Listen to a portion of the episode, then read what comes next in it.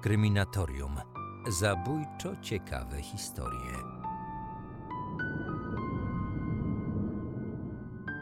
Publikacja w dosyć nietypowy dzień.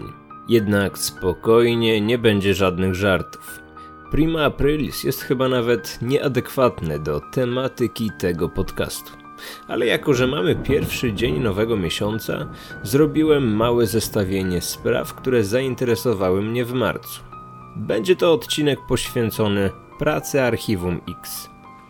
Marzec nie był szczególny, jeżeli chodzi o medialne wydarzenia ze świata kryminalnego, ale mimo wszystko pojawiło się kilka ciekawych informacji. Jednak zanim zacznę marcowy przegląd kryminalnych nowości, opowiem w skrócie nad czym obecnie pracuję, bo jest o czym opowiadać. W ostatnim podcaście wspominałem o tematach, które są dla mnie najciekawsze. Są to sprawy, które mają w sobie wątek tajemniczości.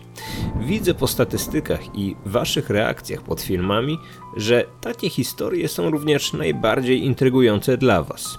Sprawy, które wciąż czekają na wyjaśnienie, wzbudzają zdecydowanie najwięcej emocji. Jednak od zawsze ekscytowały mnie także sylwetki seryjnych morderców. Umówiony na przeglądanie akt. numer e, sprawy? Wie pani co, to taka stara sprawa z lat 80. Aha, już karna. Tak.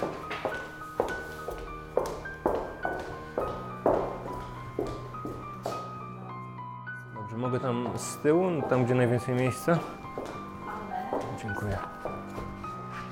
Obecnie pracuję nad szczegółową serią, która dotyczyć będzie jednego z nich. Morderca, o którym mowa, nie jest szczególnie znany. Nie będę jednak ukrywać, że właśnie takie historie ekscytują mnie najbardziej.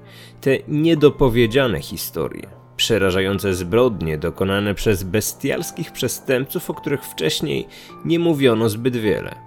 Oczywiście takie nazwiska jak Kot, Marchwicki, Knychała, Tuchlin, Arnold lub Pękalski znane są każdemu. Historie tych osób są oczywiście niezwykle ciekawe, ale ile można słuchać w kółko o tym samym? Ostatnie dni spędziłem na lekturze dokumentów sprzed blisko 40 lat. Dobra, ale i tak zamierzam kilka dni, jeżeli No właśnie, będzie taka możliwość, więc mogę spokojnie. Dzisiaj do godziny 15 mogę sobie tutaj. 15.15 jesteśmy.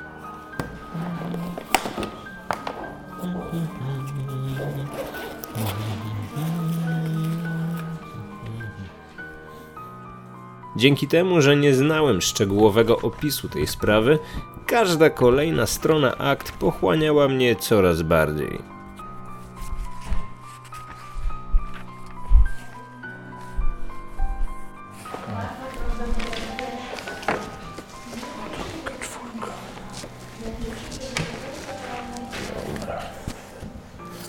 Protokoły przesłuchań, ekspertyzy biegłych, opisy miejsc zbrodni. Możecie mi wierzyć, że godziny spędzone w ten sposób mijają naprawdę bardzo szybko.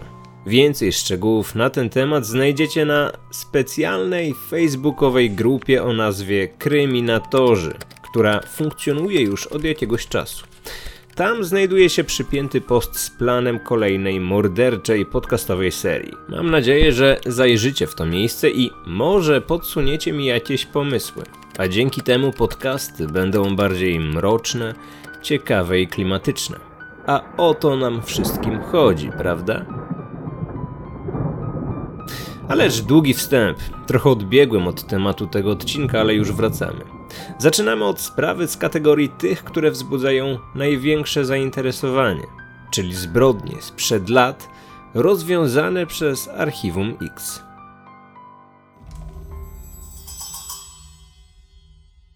Kryminatorium. Otwieramy akta tajemnic.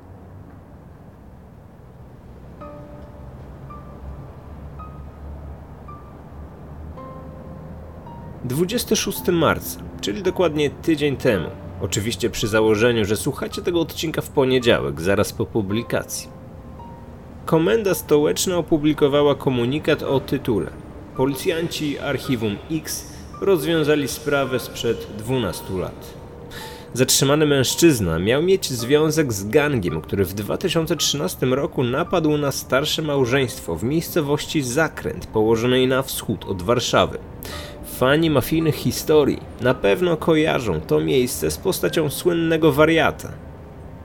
Z ustaleń archiwum X wynika, że zatrzymany brał udział w napadzie na mieszkańca Stalowej Woli, któremu zrabowano wówczas kilkanaście tysięcy złotych. Okradziony mężczyzna kilka miesięcy później został uprowadzony i przewieziony do lasu. Gangsterzy przykuli go do drzewa i bili po całym ciele. Przez kilka kolejnych dni był torturowany. Przestępcy chcieli wyciągnąć od swojej ofiary rzekomy dług o wartości 40 tysięcy złotych. Zabrali jego samochód, warty 10 tysięcy mniej. Mężczyzna uszedł z życiem, ale wtedy nie zgłosił zajścia na policję. Funkcjonariusze dopiero teraz zatrzymali osoby, które 12 lat temu dopuściły się porwania. Dwóch z podejrzanych przebywało już w areszcie. Trzeci usłyszał zarzuty w zeszłym tygodniu. Policja pochwaliła się swoim sukcesem, a komunikat zainteresował media. Tego typu wiadomości zawsze wzbudzają dużo emocji i cieszą się zainteresowaniem. Internauci lubią dowiadywać się o tym, że prawda, nawet po kilkunastu latach, może zostać odkryta. I żaden przestępca, który uniknął niegdyś odpowiedzialności, nie może czuć się bezkarny. Ale to nie jedyny news z nagłówkiem Archiwum X, jaki w ostatnich tygodniach pojawił się w mediach. Kolejna sprawa dotyczy zabójstwa w położonej niedaleko Włocławka wsi Ładziewniki. 22 lata temu zamordowana została tam Stanisława Rybka.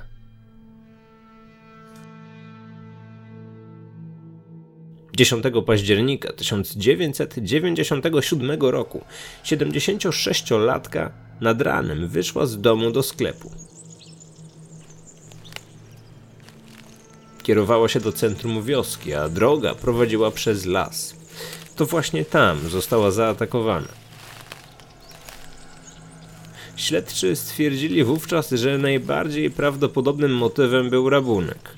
Przy zwłokach kobiety nie znaleziono pieniędzy, a wiadomo przecież, że staruszka idąc do sklepu musiała mieć przy sobie gotówkę.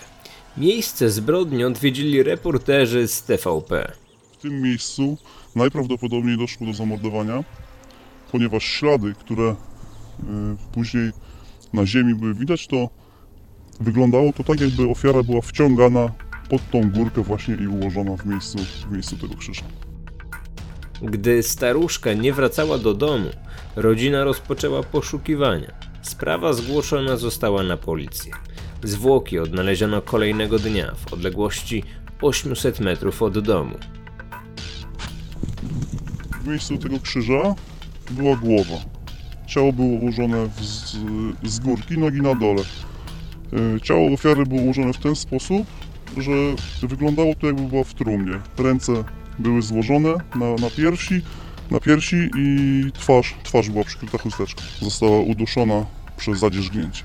Morderstwa dokonano najprawdopodobniej na... Zadzierzgnięcie, o którym wspomina policjant w materiale TVP3 Bydgoszcz, to specjalistyczna nazwa z zakresu kryminalistyki i medycyny sądowej, która określa ucisk na narządy szyi powstały przez ręczne zaciskanie przez sprawcę. Na uwagę na pewno zasługuje nietypowy sposób ułożenia ciała tej kobiety, a także chustka na twarzy. Dlaczego zabójca postąpił właśnie w taki sposób? Co chciał przez to przekazać? Czy był to planowany zabieg, czy było to działanie pod wpływem impulsu? Przeczytam wam fragment z książki Profilowanie kryminalne Jana Gołębiowskiego. Najpopularniejszy, jeden z najbardziej doświadczonych profilerów w Polsce, w taki sposób opisuje zakrycie twarzy ofiary przez sprawcę. Sprawca, zakrywając ciało, mógł działać w wyniku mechanizmów obronnych dysocjacyjnych. Chciał odciąć się od tego, co zrobił. To znowu prowadzi do wniosków, że nie planował zabójstwa. Finał kontaktu z ofiarą zaskoczył go. Być może przyszedł porozmawiać z kobietą, a to skończyło się tragicznie w wyniku przebiegu tego spotkania. Inna hipoteza dotyczy jego braku doświadczenia przestępczego i pewnego stopnia wrażliwości. Może, żeby dokonać kradzieży, zakrył ofiarę, aby na nią nie patrzeć. Opis, który przed chwilą słyszeliście, co prawda dotyczy innego zdarzenia, ale myślę, że jest adekwatny również do tej sytuacji. To nietypowe zachowanie zabójcy można nazwać podpisem sprawcy, czyli działaniem trudnym do wytłumaczenia. Może to być wyjątkowy sposób traktowania swojej ofiary lub specyficzne zachowanie, a ułożenie dłoni i ciała w tak nietypowy sposób jest raczej rzadkie w przypadku podobnych spraw. Przesłuchano wiele osób. Żaden z mieszkańców wioski nie wiedział nic na temat tego zdarzenia. Zabezpieczono ślady i dowody, ale sprawca przez lata pozostawał nieuchwytny. Jednak w styczniu bieżącego roku policja wróciła do tej sprawy. Media poproszone zostały o publikację komunikatów, które poza lakonicznym opisem sprawy zawierały również wypowiedź pani rzecznik z Komendy Wojewódzkiej w Bydgoszczy. Sprawców tej zbrodni dotąd nie wykryto, przypomina podinspektor Monika Chlebicz, rzeczniczka prasowa Komendy Wojewódzkiej Policji. W toku prowadzonego przed laty śledztwa ustalono, że kobieta około godziny 7.30 poszła do sklepu w centrum wsi. Droga z jej domu do sklepu wiodła przez las. To tam właśnie kobieta została zaatakowana i jak wykazały badania, uduszona. Obecnie policjanci z archiwum Mix wrócili do tamtych zdarzeń i szukają świadków. Wydaje się wysoce prawdopodobne, że istnieje świadek, nawet bezpośredni tej zbrodni, do którego niestety nie udało się dotrzeć do tej pory. Stąd apel do osób, które pamiętają sprawę zabójstwa Stanisławy Rybki z miejscowości Włagiewniki z października 1997 roku. Taki komunikat pojawił się na antenie polskiego radia PIK. O tym, dlaczego policjanci z Bydgoszczy zdecydowali się wrócić do tej sprawy po tak długim czasie, usłyszeć możemy w serwisie TVP3 Bydgoszcz. W materiale opowiedział o tym jeden z funkcjonariuszy. Pierwszym etapem jest analiza sprawy. Yy, Wielokrotnie jest tak, że ktoś, kto podejmuje tą sprawę i zaczyna się, za- zaczyna się nią zajmować, patrzy na nią zupełnie pod innym kątem, tak? Yy, Więc yy, zauważa rzeczy, których wiele lat temu policjanci prowadzący wówczas nie zauważyli z różnych powodów. Czasami jest tak, że w, w starych sprawach dawniej nie, nie mieliśmy takich możliwości, które mamy teraz. Przede wszystkim identyfikacja śladów. Yy, To jest, to jest, to jest podstawa. Yy, Kiedyś nie było możliwości badań DNA, w chwili obecnej jest to, jest to możliwe, jest to powszechne i jest bardzo dokładne, tak? gdzie na podstawie y, jego śladu jesteśmy w stanie wytypować sprawcę indywidualnie, DNA każdego z nas jest indywidualne. Po analizie tej konkretnej sprawy dotyczącej zabójstwa Stanisława... Może już w momencie tej publikacji policjanci mieli podejrzanego, ale potrzebowali tylko potwierdzenia swoich ustaleń. I do tej pory nie chciały o tym opowiadać z różnych powodów. Być może po prostu z, z obawy o własne zdrowie i życie, bo przecież mówimy tutaj o zabójstwie. W momencie, kiedy zatrzymujemy osoby podejrzane o zabójstwo po wielu, wielu latach, jest to dla nich szok, niedowierzanie i wielkie zdziwienie. Ponad miesiąc później w mediach pojawia się kolejny komunikat dotyczący sprawy zabójstwa Stanisławy Rybki. Tym razem zawiera informację o zatrzymaniu podejrzanego. Prokuratura postawiła zarzuty, jednak szczegółowe informacje nie przedostały się do mediów. Z doniesień TVP3 Bydgoszcz wiemy jedynie, że zatrzymany nie został aresztowany. Ma dozór policyjny. Na stronie Radia PIK, które na bieżąco informowało o postępach w sprawie, możemy także usłyszeć wypowiedź blond włosej pani rzecznik z komendy w Bydgoszczy. Ja mogę potwierdzić, że policjanci z Archiwum Mix Komendy Wojewódzkiej Policji w Bydgoszczy, a także prokurator okręgowy z Włocławka wykonują czynności z osobami, mogą mieć związek z zabójstwem, do którego doszło w 1997 roku w miejscowości Łagiewniki. Wówczas doszło do zabójstwa 76-letniej Stanisławy Rybki. No to są przede wszystkim czynności dowodowe, czynności procesowe, czyli takie, które wiążą się z przesłuchaniami, ale także pewnymi czynnościami dowodowymi. Ja nie mogę niestety tego doprecyzować. Dla nas najważniejsze jest w tej chwili powodzenie tych czynności, a więc zakończenie ich, przynajmniej przedstawieniem zarzutów. Z pewnością, jeżeli w tej sprawie będzie wiadomo coś więcej, policja pochwali się kolejnym sukcesem Archiwum X. A tymczasem policjanci z innego miasta pracują nad kolejną sprawą sprzed lat. Tym razem śledztwo dotyczyło niewyjaśnionego zaginięcia. Gdy wejdziemy na stronę zaginieni.policja.pl i w dostępnej po prawej stronie wyszukiwarce wpiszemy dane Joanna Matiaszek, ukaże nam się komunikat policyjny dotyczący zaginięcia młodej kobiety. Asia urodziła się w 1982 roku. W dniu zaginięcia miała zaledwie 18 lat. Obecnie, jeżeli żyje, ma lat 37. Ciemne włosy, szczupła sylwetka, uszy wyraźnie odstające, twarz owalna, wzrost między 1,61 m a 1,65 m. Między innymi takie informacje znajdziemy na temat zaginionej dziewczyny na policyjnej witrynie. Informacja na temat poszukiwanej Asi znajduje się także na internetowej stronie Itaki.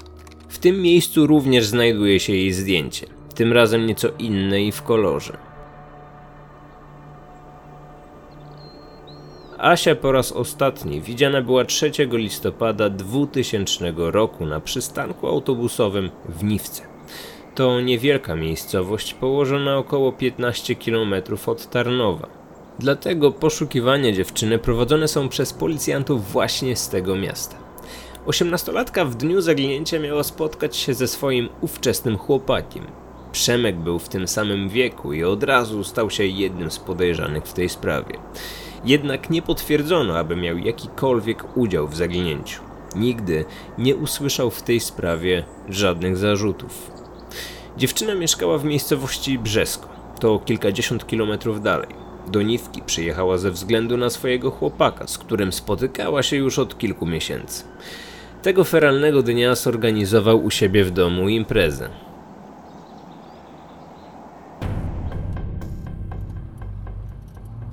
Chłopak świętował swoje urodziny. Dziewczyna obiecała rodzicom, że wróci jeszcze tego samego dnia. Około godziny 20 udała się na przystanek autobusowy. Stamtąd miała jechać do Tarnowa, a następnie busem do rodzinnej miejscowości Brzeska. W Niwce na przystanek odprowadził ją Przemek. Parę w tym miejscu widziała ekspedientka z pobliskiego sklepu, która akurat wtedy kończyła pracę. Niestety kobieta nie zauważyła jednak, czy Asia rzeczywiście wsiadła do autobusu. Nie widział tego również nikt inny, a kierowca tego pojazdu nie potrafił powiedzieć, czy tego dnia, właśnie o tej porze, do autobusu w Niwce wsiadała jakakolwiek osoba. Rodzice zaniepokojeni nieobecnością córki obdzwaniali szpitale, pogotowie i znajomych. Po Asi nie było żadnego śladu. Po kilku dniach poszukiwanie rozpoczęła policja. Jednak do dziś Asia, a obecnie raczej Joanna, wciąż widnieje w rejestrze jako osoba zaginiona.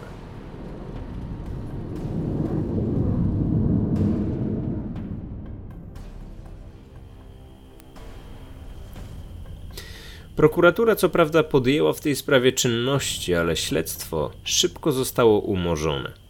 Sprawą przez jakiś czas zajmowali się także funkcjonariusze z archiwum X w Krakowie. Przyjęli oni założenie, że dziewczyna nie żyje, że została zamordowana. Podejrzenia padły na Przemysława. W końcu to on widział Asię jako ostatni. Według ustaleń policjantów między parą dochodziło do konfliktów.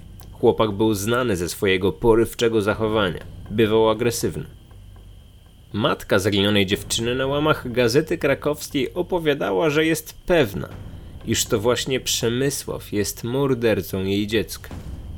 Podczas jednego z przesłuchań chłopak powiedział, że w dniu imprezy również miało dojść do kłótni, po której wywiózł Asię do lasu.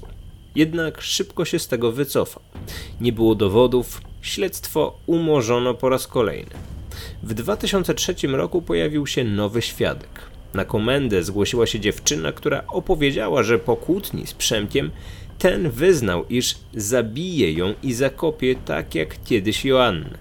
Jednak te słowa to wciąż za mało, aby chłopak usłyszał zarzuty. Jednak Przemek i tak trafił za kratki. Chodziło o gwałt i pobicie innej kobiety. Wyszedł na wolność w 2014 roku. Związał się z kobietą i wyprowadził z niewielkiej miejscowości, w której po raz ostatni widziana była Joanna Matiaszek. W ostatnich dniach w mediach pojawiła się informacja dotycząca sprawy. Policjanci zatrzymali osobę. Tym razem chodzi o kobietę, której przedstawiono zarzuty. Według nieoficjalnych informacji podanych przez Gazetę Krakowską jest to krewna Przemka, która po przesłuchaniu i postawieniu zarzutów została wypuszczona. Dla Radia Kraków w związku z tą sprawą wypowiedziała się rzecznik prokuratury okręgowej w Tarnowie. W tej sprawie zatrzymano jedną osobę, której przedstawiono zarzut składania fałszywych zeznań w celu umożliwienia uniknięcia odpowiedzialności karnej osobie najbliższej. Pracujemy już od długiego czasu nad tą sprawą. Obecnie pod nadzorem prokuratury okręgowej w Tarnowie prowadzi tą sprawę Archiwum X Komendy Wojewódzkiej Policji w Krakowie. W sprawie pojawiły się nowe okoliczności, wobec tego zaszła konieczność takich działań. Czy działania, o których mowa, doprowadzą do wyjaśnienia tajemniczego zniknięcia dziewczyny sprzed blisko 20 lat? Miejmy taką nadzieję, a tymczasem przenosimy się do kolejnego marcowego newsa związanego z pracą Archiwum X. W Dzień Kobiet RMF FM podało informację dotyczącą najbardziej tajemniczej polskiej sprawy zaginięcie Iwony Wieczorek. Tym razem śledztwo zmierzające do rozwiązania tej sprawy przejmuje Archiwum X z Krakowa. Jednostka, która ma na swoim koncie wiele sukcesów. Warto zaznaczyć, że grupa do spraw niewykrytych zabójstw z Małopolski jest pierwszą tego typu jednostką w Polsce i w momencie swojego startu w 2004 roku była jedyną taką grupą w Europie. Może trzeźwe spojrzenie na okoliczności zaginięcia i analiza sytuacji przez doświadczonych policjantów w końcu po latach wniesie do tej sprawy coś nowego.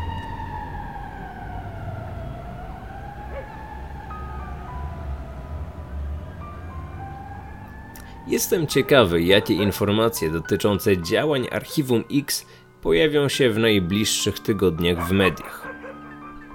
Jeżeli będziecie słuchać podcastu regularnie, możecie być pewni, że nie przegapicie najważniejszych informacji, ponieważ zamierzam robić podobne zestawienia regularnie co kilka tygodni. Tymczasem żegnam się z Wami, słyszymy się w kolejny poniedziałek. I nie zapomnijcie odwiedzić grupy. Ja oraz ponad 2000 innych kryminatorów już czekamy na Facebooku.